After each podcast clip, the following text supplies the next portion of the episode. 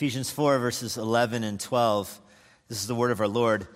And he gave the apostles, the prophets, the evangelists, the shepherds, and teachers to equip the saints for the work of the ministry, for building up the body of Christ.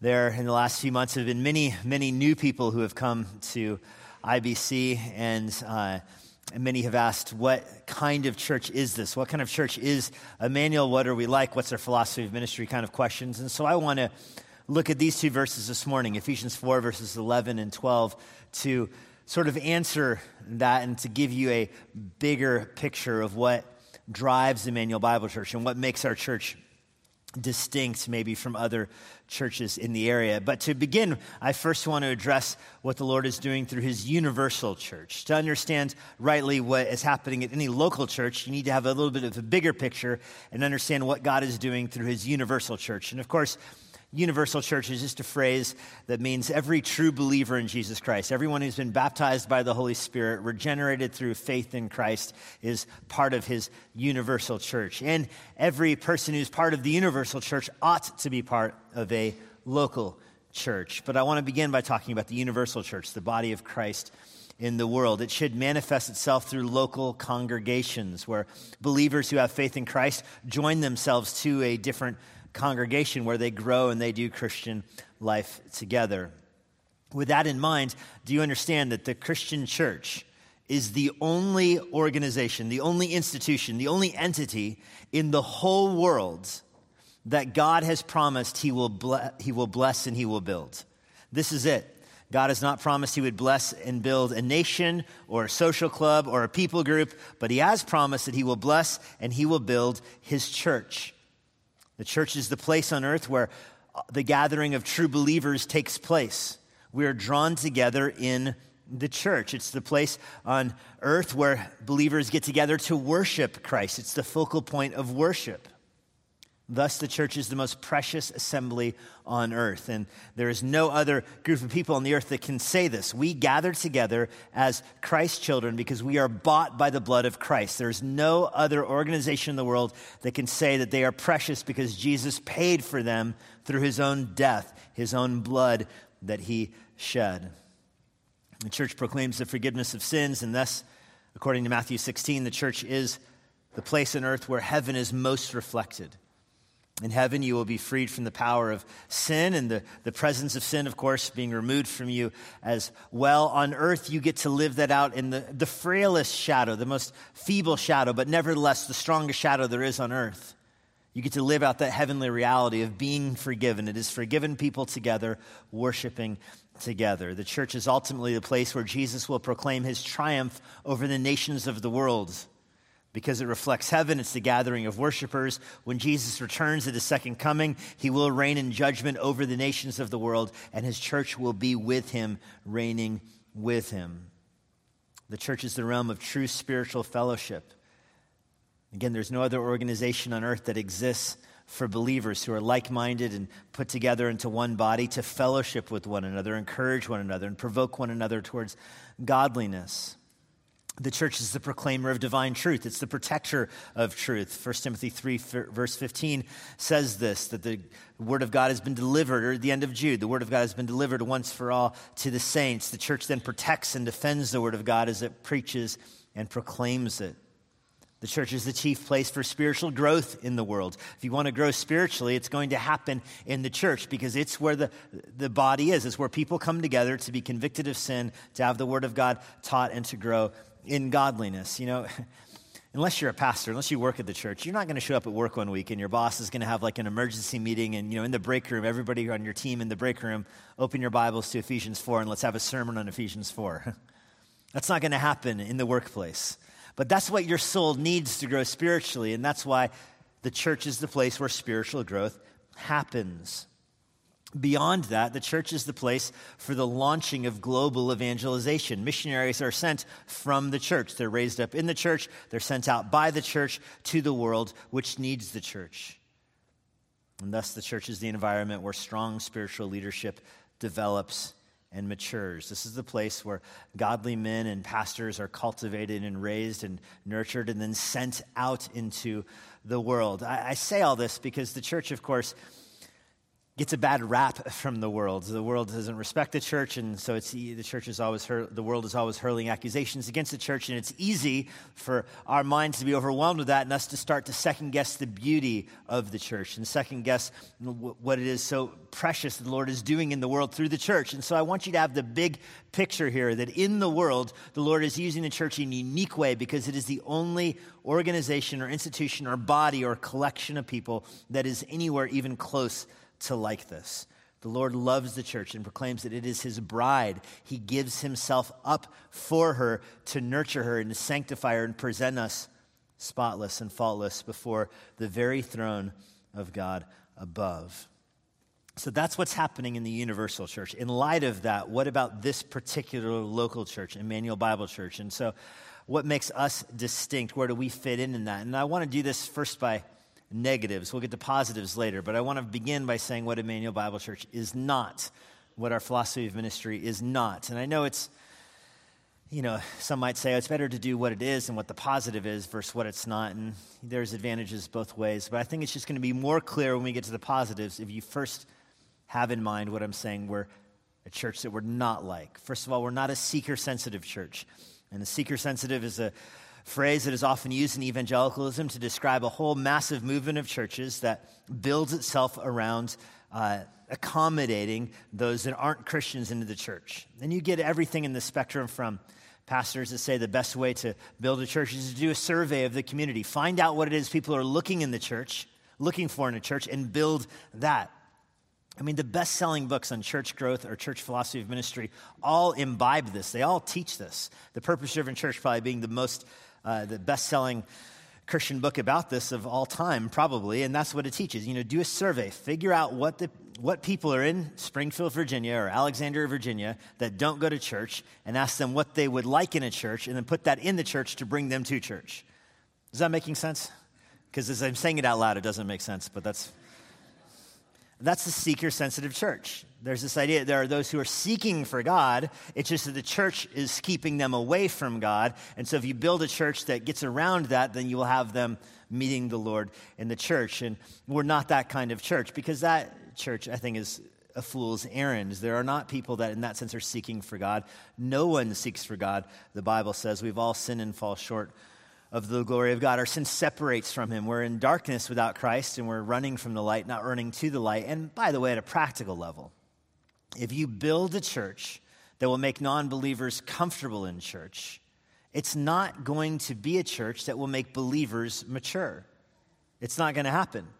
And this is, of course, the legacy of the seeker sensitive church is you have big churches with lots of campuses and lots of sites and lots of activity that 10, 15, 20 years into it, they realize we're not making mature believers. And that's not me criticizing them from the outside. That's the leaders of the whole seeker sensitive movement have fessed up to that and said, you know, the weakness of their church is that they're not developing missionaries or pastors. They're not making mature followers of Jesus Christ. Well, no kidding. You know, I'm coaching soccer right now, and it would be silly of me for the, to design my soccer practice around what would be helpful to football players. What would attract football players to the soccer team? What kind of things football players need to know? And I'm coaching football on the soccer field. And at the end of the season, we don't win any games. And I'm like, oh, you know, I'm not making good soccer players. That's because you're doing drills for the wrong sports, genius. So we're not a seeker sensitive church. We're not a church that pursues cultural transformation. We don't take our calling, our objective in this world to transform society, to eliminate poverty, to transform the arts or the culture. There's many big churches with famous pastors, as you might know, that that's their mission statement to transform society, to eliminate poverty, to you know advance justice or whatnot. Um, we're not about cultural transformation. We're not about political activism. It's not our objective or our agenda to get certain candidates or certain parties elected. That's not what God has called us to do, and we're not down with that approach to church. We are not uh, about designing some kind of program where non believers would be comfortable. I, I mean, I hope non believers do come to church, by the way. I hope they do, and I hope they hear the gospel, and I hope they're convicted by their sin, and I hope they hear worship and are convicted by their lack of it in their own life. But you know, I hope they're not comfortable also. I mean, I hope they, if a non believer comes to church, and I hope there are some coming, again, as I just said, but I hope they're looking around and we're singing songs with complex lyrics, and it's hard to follow those songs if you don't know Jesus. It's hard to work from God the Father to the Son to the Holy Spirit into the world like those last few songs we sang did. It's hard to track with if you're not a believer with ears to hear. It's hard. I mean, Dan's prayer was long. I hope non non believers here are like, man, is that guy still talking? and the answer is yes, he's talking to God. That's who he's talking to. I hope you're not comfortable with that. You know, I love that we read scripture, long psalms, and it just, we're reading, a, you know, five minutes to read the psalm, and a non believer's like, the guy is still reading. Yes. the sermons should be longer, though. I'll grant that. You're right. they should be longer. I'll work on that. We're not a church that's driven by numbers. We're not trying to grow the biggest or the best or the the baddest, whatever adjective you want to use, church in the block. That's not, we're not a self help church. We're not designing a church to help you feel better about yourself. We're not primarily a program driven church. We don't design a, a, a, church or church ministries to exist to, you know, funnel programs out and to host programs. We have programs, but that's not what drives us.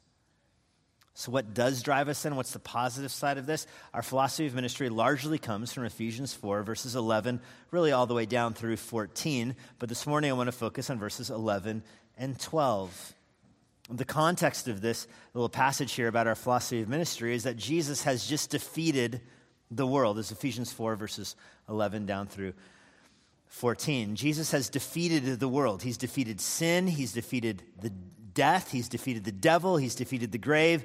He died on the cross, bearing the penalty for our sin in his own body. God poured out his own triune wrath on Jesus Christ. He suffered under the wrath of God, bearing the penalty for our sin, paying for it. So he has defeated the power of sin.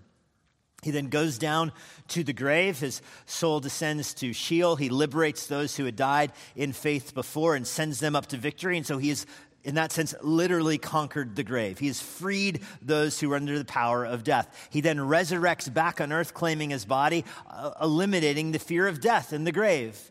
So much so that Paul says in 1 Corinthians 15, Where, O death, is thy victory? Where, O grave, is thy sting? The sting of death is swallowed up by the resurrection of Christ. He has defeated and conquered those enemies. And he now ascends to heaven. He rises up to heaven, bodily resurrection on earth, bodily ascension up to heaven, where he remains in heaven at this very moment making intercession for us. And the context here in Ephesians 4 is that as he ascends to heaven, he's distributing gifts to people on the earth. This is how he's celebrating or proclaiming his victory.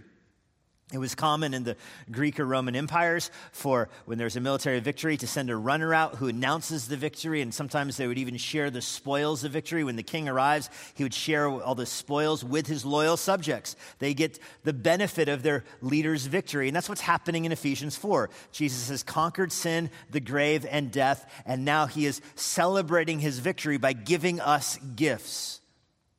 Why do we get gifts? We didn't fight the battle. We didn't win the war. We didn't defeat death or the grave, or we weren't crucified for sin. We didn't bear one another's sins on the cross to bear the wrath of God. Jesus did that. But through faith, we're united to Christ, and so we receive the gifts that He has, and He shares them with us.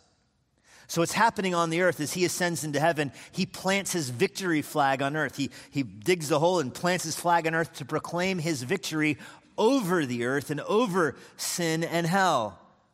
That flag is flown in the church. The church is that proclamation of victory. The church is the, the existence of the church is proclaiming to the devil and to the power of sin and death in the grave that Jesus won. Because look, the church is here. The devil tried to stop it and he was defeated. And now the church's very existence is a proclamation of victory. Jesus then gives gifts, namely spiritual gifts, to the church to build the church. As we encourage one another and minister with one another, the church is built. So, as the church is built, we are proclaiming the victory of Jesus Christ over sin and death and hell. And we looked at spiritual gifts a few weeks ago, how Jesus distributed them as we were up in the beginning of Ephesians chapter 4. But this morning, I want to talk about how Jesus now is growing his church through those gifts. Let me give you an outline three levels of church growth. Three levels of church growth. And I, I, give it to you like this because understand that the church is going to be, the foundation will be laid and then it'll be built. And that's what Paul is describing in Ephesians 4 as the church is going to be built with us in it. The first level of church growth here is the founding of the church. The founding of the church.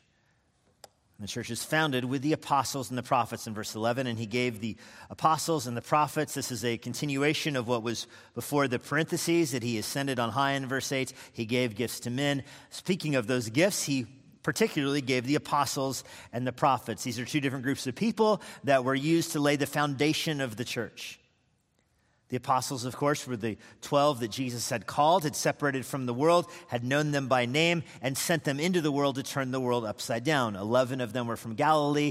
The only one who was not from Galilee was Judas. He was from Jerusalem. Judas, of course, ends up betraying Christ. The 11 that were from Galilee were not well educated, they were not powerful or influential. You had fishermen you had uh, a zealot, which is like a political activist, you're borderline terrorist, depending on what you read about zealots. And you had a tax collector. A tax collector. I mean, my goodness. These are the worst of the worst people. They were chosen by Christ individually to take the gospel into the world. They were the foundation of the church. And I say that they were the foundation because when Jesus ascended to heaven, the church had not been built yet.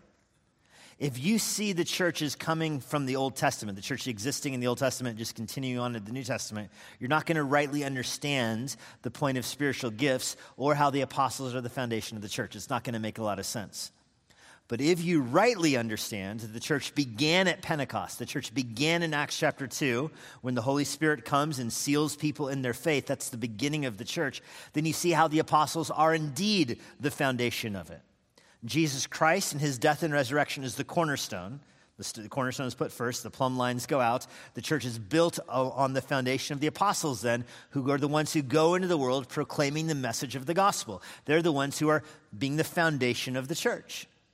You know from building, when you, when you build something, the, a, building, for example, the first thing you do is you build the foundation. We have in our neighborhood a bunch of trees that are just knocked down, and they're making like six or eight different little row houses there. And uh, when they first knocked down the trees and started building the row houses, the first thing they put down was the foundation. Before they even dug trenches for the pipes or where the roads are, we couldn't tell where the driveways were. We, we couldn't tell how it was going to meet up onto Cherokee, how it was going to connect to the road that went by. We had no idea the layout of this, but we could see the foundations for the houses. That's what they put first. And then you'll build on top of that. And that's the way Jesus built the church. The cornerstone is his death and resurrection on the cross. He is the cornerstone. The apostles were the foundations. They're the ones that brought the gospel into the world. They turned the world upside down. These people certainly did turn the world upside down, too. Some of their enemies even accused them of just that in the book of Acts. They say, These are the ones that are turning the world upside down. they probably said, Guilty. yes, we are. The Lord sent us to do just that.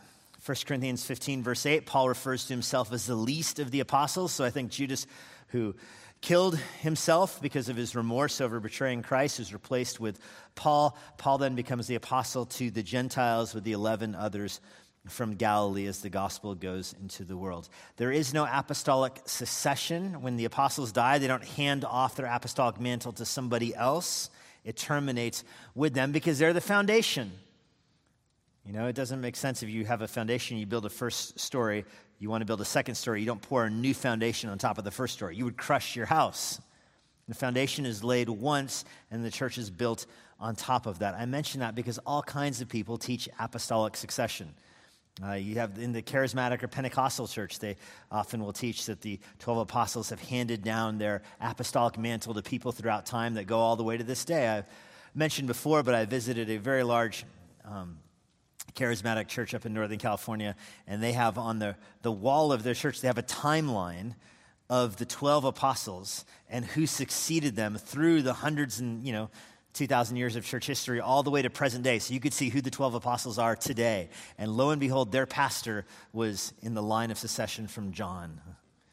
This massive timeline wraps around the wall of the whole church building. And you could buy a rolled up version in the bookstore if you wanted for that on your house wall. I thought about it, but no way, no way Deidre would have allowed that. you know, that's just, it's, it's silly. It's not taught in the Bible that the apostles died and handed off their mantle to somebody else who has apostolic authority. This was something that God gave to be the foundation of the church. Uh, same with the prophets. You see the prophets in the New Testament, they are somebody different than the apostles, clearly, and it's not evident in the ESV, but it's the Greek literally says he gave some to be apostles and some to be prophets. It's a different group of people here. These prophets were people called by the Lord to minister his word in a time before there was the Bible and before there, the New Testament had been completed. These prophets were also a temporary gift to the church to help the establishment and the launching of the church. And let me tell you something, I'm sure you know all that, but let me tell you something you may not have heard about prophets before, but I think it's so critical to understand how they work in the New Testament. When you see the New Testament prophets, they're always doing one thing they're proclaiming the gospel from the Jews to the Gentiles. There's a New Testament focus on prophets bringing the gospel to the Gentiles. This is a huge deal if you remember that in the Old Testament, the promise of the Savior was held inside of Israel. Christ comes and says he's a light to the nations and the gospel should go to the nations, gives his great commission to go to the nations, died, buried, resurrected, ascends to heaven. Then his Holy Spirit comes and seals the church there in Jerusalem. And the angel even says, Jerusalem, Judea, Samaria, uttermost parts of the earth, but they don't go anywhere. They stay there in Jerusalem. It is the prophets that compel them to go out. As persecution comes, it's the prophets who say, You need to go into the world. This is the great mystery that the early believers didn't understand that the gospel was going to include Jews and Gentiles together in one body. You see that described in Ephesians. That's called the mystery of the gospel. They did not understand that. Even the apostles didn't understand that. Jesus taught about it for 40 days in Acts chapter 1, and they didn't understand it. But the prophets came and compelled them to see that the gospel needed to go from the Jews to the Gentiles. You see the prophets first in Acts chapter 13. Acts chapter 13, the prophets are gathered together, and the first thing you see them doing in the New Testament is separating uh, Paul and Barnabas to be missionaries to the Gentiles. Even the list of prophets, it highlights their ethnic diversity. When you look at Acts 13, verse 1, it lists the early prophets that were separating Barnabas and Paul. It's Simeon, who is called Niger, speaking of his dark skin, Lucius of Cyrene, and Manaen, a lifelong friend of Herod. These are three people from three very different, what we'd call ethnic groups, that are bound together here as New Testament prophets that are scattering the church into the Gentile world. When you see prophets described in Ephesians, it's connected to the preaching of the mystery of the gospel is for Jews and Gentiles. When you see them in 1 Corinthians 14, the prophets are preaching a message, often through languages, so that people from different ethnic groups can hear it. And Paul says, 1 Corinthians 14, that outsiders come and are convicted by their sin when they hear the message of the prophets. Gentiles are coming to church, hearing the message of the Jewish Savior, and are convicted by their sin as it's preached against them by these prophets. That's New Testament prophets. Prophets, of course, give way in the New Testament to pastors and teachers. We'll see that even in this very verse. There are no more prophets today. I know that there's no more prophets today because there are no more prophets today. I mean, the guys that claim themselves to be prophets today can't even tell you the weather tomorrow, much less, much less anything of actual spiritual significance. I know you all had Baylor winning the NCAA tournament. That does not make you a prophet, okay? Does not make you a prophet. The prophets and the apostles were given for the foundation of the church. Well, this gives way to the second level of church growth here the expansion of the church. You see the founding and now the expanding. That's the next group in verse 11. He gave some to be evangelists. Evangelist. The word evangelist, it specifically means the spreader, the preacher of good news, someone who's always speaking the good news. It's a noun that's only used two other places in the New Testament. One is 2 Timothy 4, verse 5, where Paul tells Timothy to do the work of an evangelist. To do the work of an evangelist. Paul is telling Timothy, you need to preach the word in season and out of season. Be faithful to correct, teach, rebuke, and train people up in righteousness. And if you're doing that, you will be doing the work of an evangelist. You want to do the work of an evangelist? Teach the Bible to people that don't know it, and specifically teach it as good news. The word evangelist has wrapped up in it good news. You're a good news speaker. The other time you see the word evangelist in the New Testament is for, with Philip, Acts 21, verse 8. Philip is called the evangelist. The one who ministered to the Ethiopian eunuch is now recognized in the church as an evangelist. Wherever he goes, he's speaking the good news to people. Evangelist isn't an itinerant ministry where you're going around preaching a bunch of different places. An evangelist is someone who is known. They open their mouth and they're known for sharing the good news of Jesus Christ. You see it in preaching, like I mentioned through Timothy, from the pulpit, he's preaching the good news. You see it in street evangelism, like with Philip. You see it in evangelism with people that don't know the, the Bible. You see it with a small group of believers. You got 10 believers in a room. If you're talking about the gospel of Jesus Christ, in that sense, you're being an evangelist. You're proclaiming the good news. This is a gift that God gives the church, is some people who are particularly good at that. Now, you are all called to evangelize. Amen? Do you believe that? I hope so. It doesn't mean you're all good at it, though. I mean, that's the reality. It's a gift that God has given some people in the church, but you're all called to do it. And sometimes it's hard for us to understand. We use it as an excuse, like, oh, I'm not good at evangelism, so I better not try. Wrong. Wrong. I mean, that would be like me saying, listen, the gift of mercy is, is not mine. I do not have the gift of mercy. That means I don't need to be merciful. I don't because the gift of mercy isn't mine. That's not going to get me very far in life. I would be lovingly confronted that, hey, you're not being merciful to people. Like, yeah, that's not my gift. You still got to do it, though, okay? Ditto with evangelism. Evangelism is not your gift? Okay, that's fine. The Lord's given some to be evangelists, yet you're still a recipient of the Great Commission. You're still called to go into all the world and preach the gospel. You're still called to use opportunities you have as a stewardship to preach the gospel. Evangelism still stands as your calling in this world. I mentioned the noun's only used twice, but the, the verb is used 50 times in the New Testament. It's a very common word to be a gospel or a good news preacher, to say the good news to people. Modern technology has not canceled out the Great Commission. Sending somebody a YouTube link does not count as evangelism. You are called to be the evangelist. Pressing social needs have not altered the Great Commission. Yes, there's injustice in the world, and yes, there's poverty in the world, and yes, there's crime and, and horrible things in the world, but the Great Commission is not for you to fix those things. The Great Commission is for you to be a spreader of the good news of the gospel. Spiritual problems in the church, even in the church itself, have not passed the importance of evangelism. That's what we are called to be doing. God has given us, the church, some who are particularly good at that. So you see the evangelists.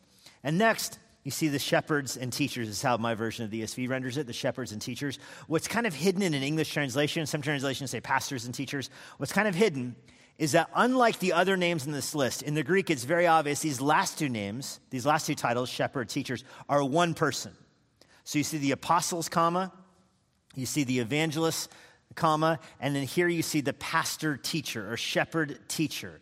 It's one person. I know it's in the Greek, you, it's missing the Oxford comma. That should be your, your, uh, your heads up here. There's no comma after shepherds. It's, the shepherds and teachers are the same person, the same category of person. Now, it's, this translation says shepherd. Some translations say pastor. It is the Greek word that is always translated shepherd. It's a very common biblical word. It's always translated shepherd. Some of the older translations render it pastor here, and that's where we get our titles pastor from. I'm a pastor. It comes from a, a weird translation of this verse. But a better word than pastor is shepherd. But you can even see the connection.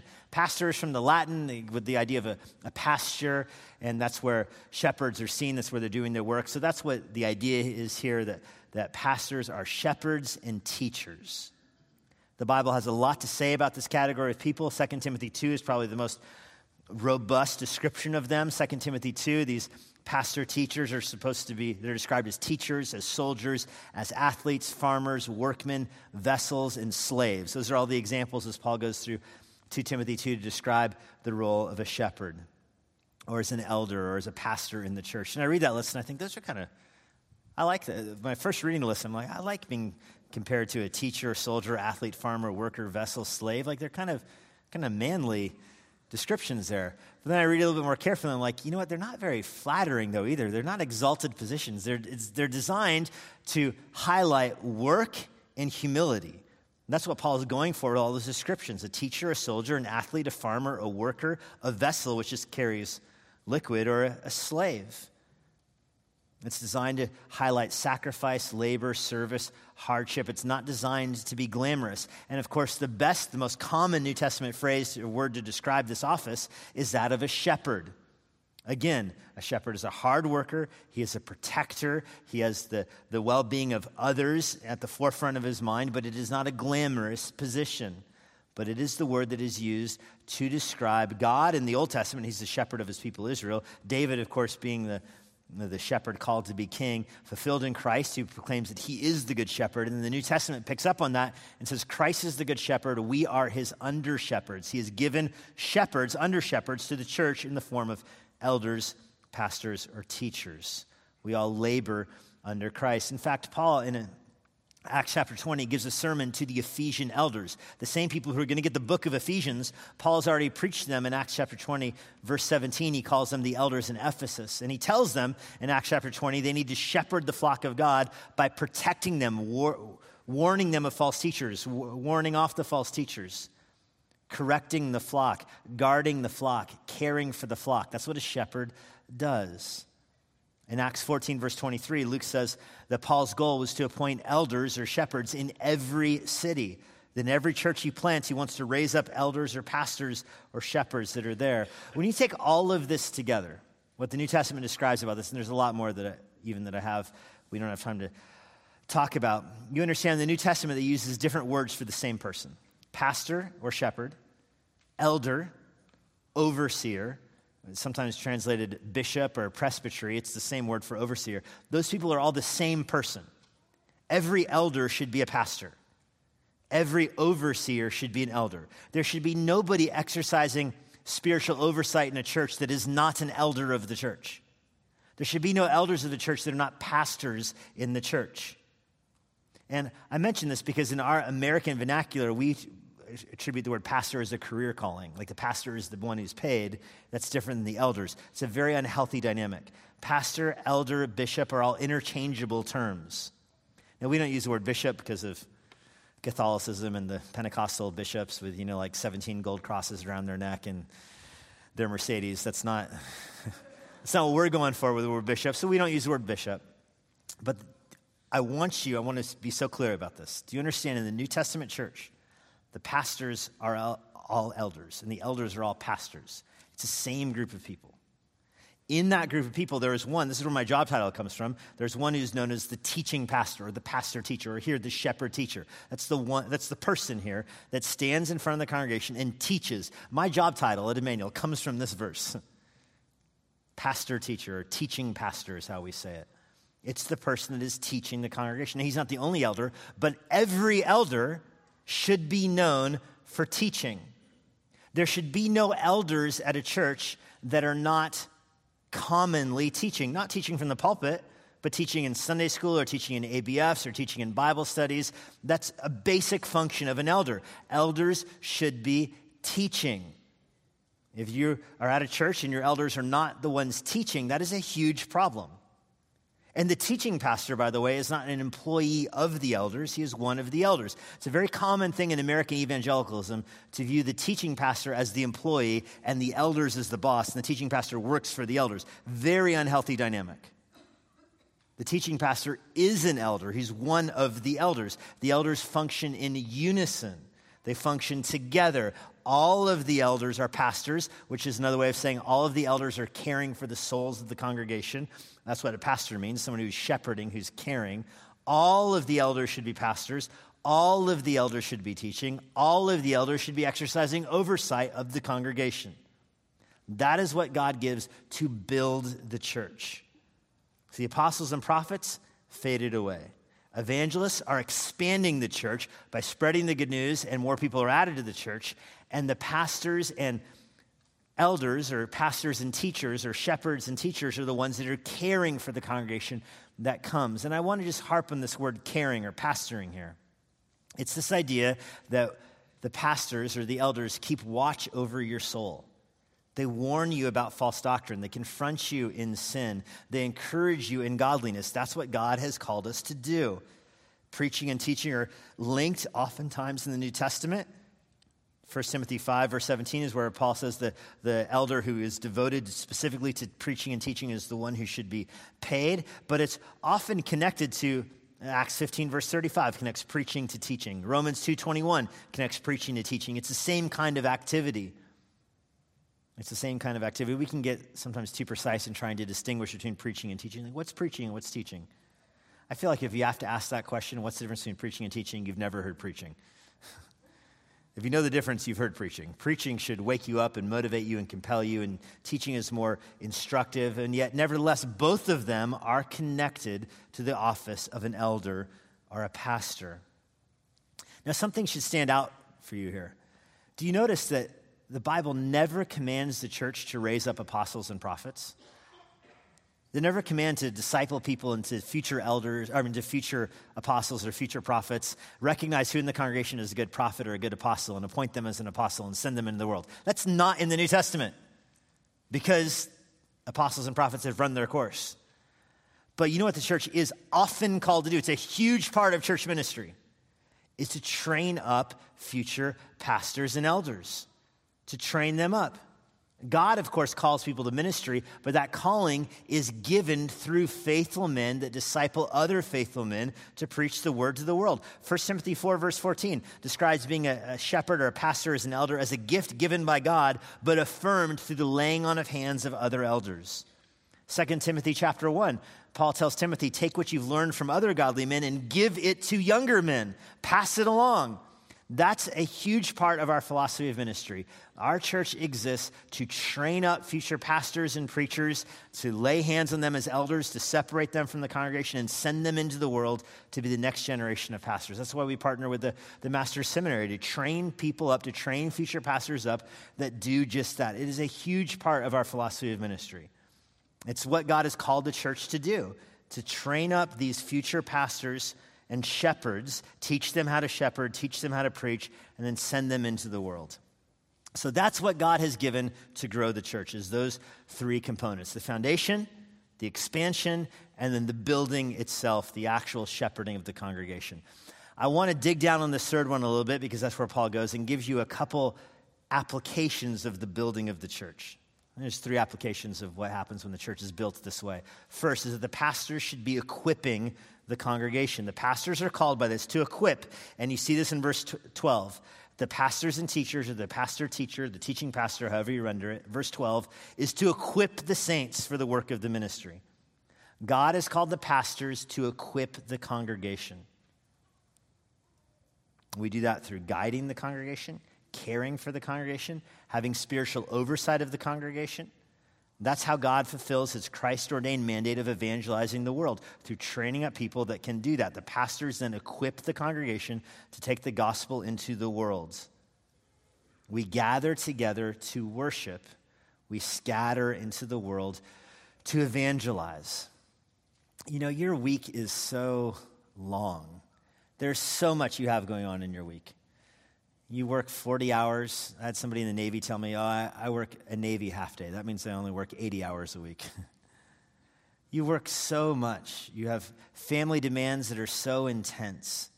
So intense. You, some of you are parenting little kids that just require so much energy and they're running around and it just drains you and it's just, and the kids get older and they drain you even more. I remember asking a guy who was discipling me a couple years ago, Rob, Rob Hughes, I asked him, you know, when do things calm down? When do things get slower in life?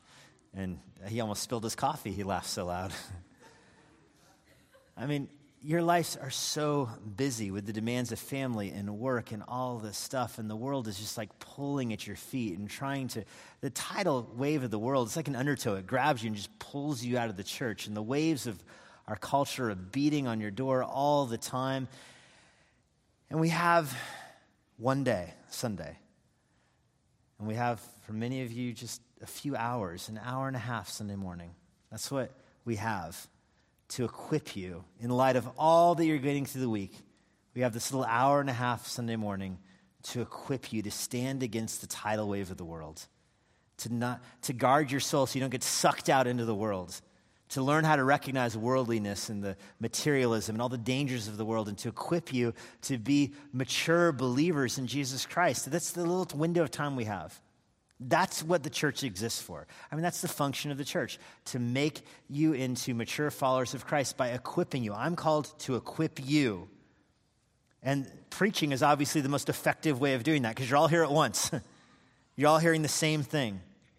So hopefully, my sermons confront sin and encourage the weak and build up the strong and compel you to go do ministry during the week. But I want to make sure you understand that's what the church exists for. It's for the pastors to equip, the pastors and elders to equip the congregation. This is predominantly about Sunday mornings. This goes back to where I started earlier. What is the function of our corporate worship gathering? It's to worship, it's to worship Jesus Christ. And non believers are not good at worshiping.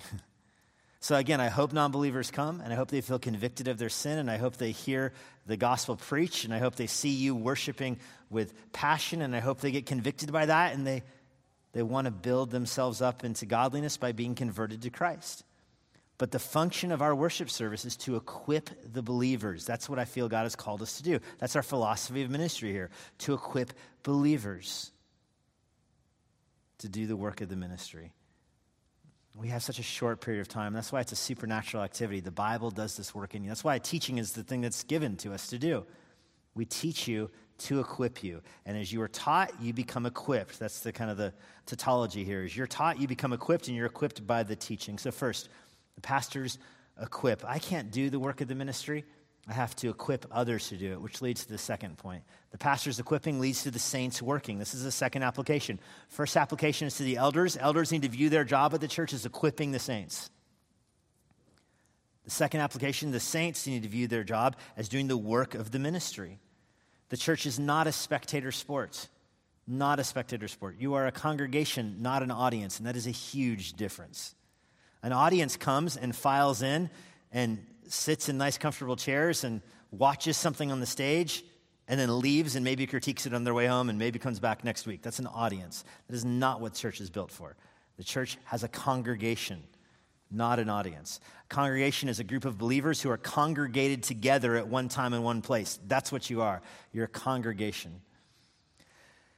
This is a, a, big, important deal. If you're coming to church just to observe, then you're not really part of the congregation. You need to come to church and serve. When we redid the worship center a couple years ago, there was some talk of putting in the movie theater style seating in the, in the church because there was, there's legitimate reasons to do it. Because you can fit more people, is one, because you guys don't sit that close together, although you are this morning remarkably well. Good job. But. But the idea with the theater style seating is you can fit more people and, you know, blah, blah, blah, blah, blah. And, but there's just such a fundamental thing that's lost, I think. I mean, I, I, I begged. This is one of the times in my life where I was like, Lord, please help. And I went to some of the elders and said, please do not do that. Please, no. I want to lay down. I want to die on this hill. This will be a hill I'll die on right here. I want pews because I want you to understand that you are in a congregation. You're not watching a movie. Nobody has ever sat in a pew and goes, wow, this is comfortable. This is so comfortable. no. This, this job is not to make you feel comfortable. Its job is to make you feel like a congregation gathered together to be equipped to do the work of the ministry. Woe to the pastor who thinks he can do the work of the ministry. And woe to the congregation who thinks that the pastor's job is to do the work of the ministry. A better analogy might be a coach and a, a team. You know, the elders can coach you, but I mean, as I mentioned earlier, I'm coaching soccer right now. The team is doing great. I can't get on the field and play for them. And it's a high school team. I can't be like, ref, can I just have 10 minutes in the field, please? Not allowed. I'd go to jail, probably is what would happen. The pastor's job is to equip. The congregation is the team on the field that plays. So you got the game is not here at church, by the way. This is not the game. This is practice. So the congregation gathers, they're equipped we train together, then we scatter into the world to do the work of the ministry. What's the work of the ministry? To encourage one another, to, to provoke one another towards godliness, and to evangelize and reach the lost world. The church's job gathered is to equip, to build up the body, and to send you into the church to live that out. This is why Jesus gives gifts to all believers, so all believers can have part of doing the work of the ministry. You're all gifted to do just that. And when I preached on spiritual gifts a few weeks ago, I talked about the different ways you can serve, but here's the most basic way you can serve in the church. The most basic way is you can get to know other believers and encourage them in their life. That's it. Teacher and I had a family over, her, a couple over that we did premarital with uh, a couple months ago, and they now been married. It's like their three month checkup kind of thing. And they're at a new church together up in Baltimore, and uh, they're loving their church, and they, they were telling us, you know, they show up to church for the first time and right away met so many people that were inviting them to lunch and to dinner, and they've been there for a couple uh, months now, and it's like every Sunday they meet a new couple that's inviting them over for lunch or for dinner, and that's just a great way for them to get involved. And I'm hearing that as a pastor going, I'm so, Immanuel is like that, but I hope we're like that even more. I hope that you realize the best way you can serve in the church is getting to know people around you, inviting. You got to eat with somebody. You may as well make it a Christian, huh? Invite people over to your house for lunch or for dinner, or just talk in the hallway and minister to people that way. Develop rich. Our church is so transient. People, I bet half of you are here for two or three years, and then you're gone somewhere else. So if you see somebody you don't know in the hallway, look, the odds are 50 50 they're new here, okay? they won't be insulted by you saying hi. You're probably new here, so you can get away with it. Say hi to people and greet people, and that's the best way you can do the work of the ministry. I mean, we need people to serve in nursery or in the parking lot or security or the, the soundboard, and we need all those kind of things, but most of all, we need people who know and encourage and love each other and live life together, talking about Jesus with one another. That can't be the pastor's job to welcome everybody and to encourage everyone in Christ likeness. It has to be the congregations doing the work of the ministry. And if that happens, if the pastors equip the congregation and the saints work, then thirdly, the body will be built up. The body will be built up. And I know we said we'd save verse 13 to next week, but I don't want to cheat and just get the phrase, the end of verse 12, building up the body of Christ. That's defined in verse 13, attaining the unity of faith and knowledge of the Son of God, mature manhood, the stature and the fullness of Christ. Over and over again, Paul's saying, You are mature when you think like Christ, when you have the mind of Christ, and you act like Christ, and you look at the world like Christ. You're mature when you grow up and look like Jesus Christ. That is the goal of the church, to make people into Christ likeness. Nobody comes to church who's good enough to be part of the church. You get that? Nobody comes to church who is Christ like. Everybody comes to the church in a work in progress. And what we do is we build people up into maturity. We build them into maturity. Notice a change from the Old Testament and the New Testament. In the Old Testament, there's no talk like this at all. The function of the sacrificial system was not to make mature followers of God.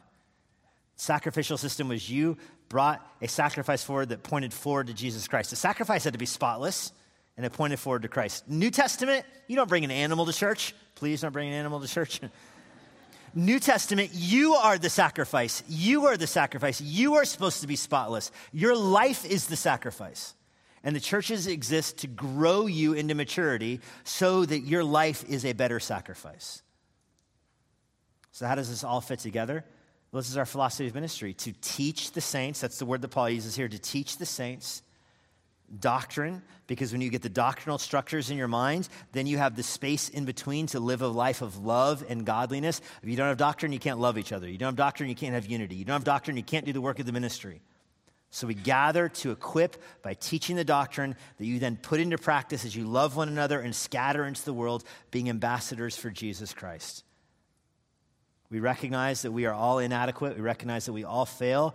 We recognize we're all immature in some regards, and that we need the church to provoke one another to grow into godliness. And so, part of what marks our philosophy of ministry is a high view of God and a low view of man. We recognize that man is the cause of all our problems, and God is the only solution a high view of Jesus Christ, that he died on the cross for our sins and he rose from the grave, and apart from him, there is no hope for the world or for us. That salvation is found in Christ alone, not in works or not in effort, not in being good to others and doing kind things or voting the right way or giving money to the poor. Any of those things do not lead to salvation. Salvation comes through Christ alone, and it is supernatural that God saves whom he's going to save. The Holy Spirit is the one who saves people, and he saves people through the preaching of his word. That's the means by which he chooses to use to save people. And so, the best thing the church can do to reach the lost is gather to equip the saints to preach the word, who scatter with hearts filled with the word into the world to share the word with those that don't know it. That's what our church exists to do, to make mature followers of Jesus Christ by teaching you to walk in his ways, to love him, and to be ambassadors of him to this lost world. When you do that, you view Sunday as the time we gather, and the week is the time we scatter to do the work of the ministry. And if you live that out, you will recognize that the church of Jesus Christ is being built, and the gates of hell itself will not stop her. Lord, we're grateful that you've chosen this time in world history for us to live and for us to be part of this precious church. Immanuel is a precious church. You have given your own blood for it and for us. This congregation is precious. Some that have been here 55 years, they've devoted their life to this congregation. Some that have been here for their first Sunday right now.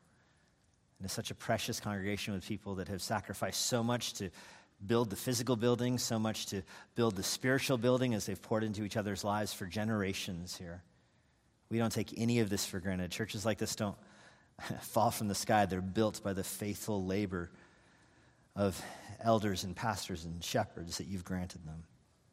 So we pray that we would be good recipients, as Paul tells Timothy. We pray that we would receive the, the baton, that what you have taught the pastors and elders that went before us, we would receive, and that we in turn would teach others. I pray for this congregation that is, we are marked by love and fellowship towards each other. You would continue to build the church. For those that are unloving or refuse fellowship, I pray that they would be convicted of their sins and they would repent of them and, and become loving and become fellowshipping saints through which your body will be built and the gospel of Jesus Christ would be glorified, that would be adorned with an inward beauty and not an external glamour. Make our church one that cares about the heart, that cares about love, that cares about truth. And because we care about truth and doctrine, we care about each other. Bind our hearts together through shared affection and shared spiritual experience here at Immanuel as we wave the flag of Jesus Christ. You have conquered the grave. You have risen. You ascend to heaven even now, and we remain on earth to do your work, to be your body. Help us live like you. We are your body, Jesus. We want to resemble you. Help us do just that even this week. We ask this in Jesus' name. Amen. And now, for a parting word from Pastor Jesse Johnson. Thanks for joining us today. If you're in the Washington, D.C. area, I would love to meet you personally at Immanuel Bible Church. Our service times and other church information is on our website at ibc.church. If you want information about the Master's Seminary and their Washington, D.C. location, go to tms.edu.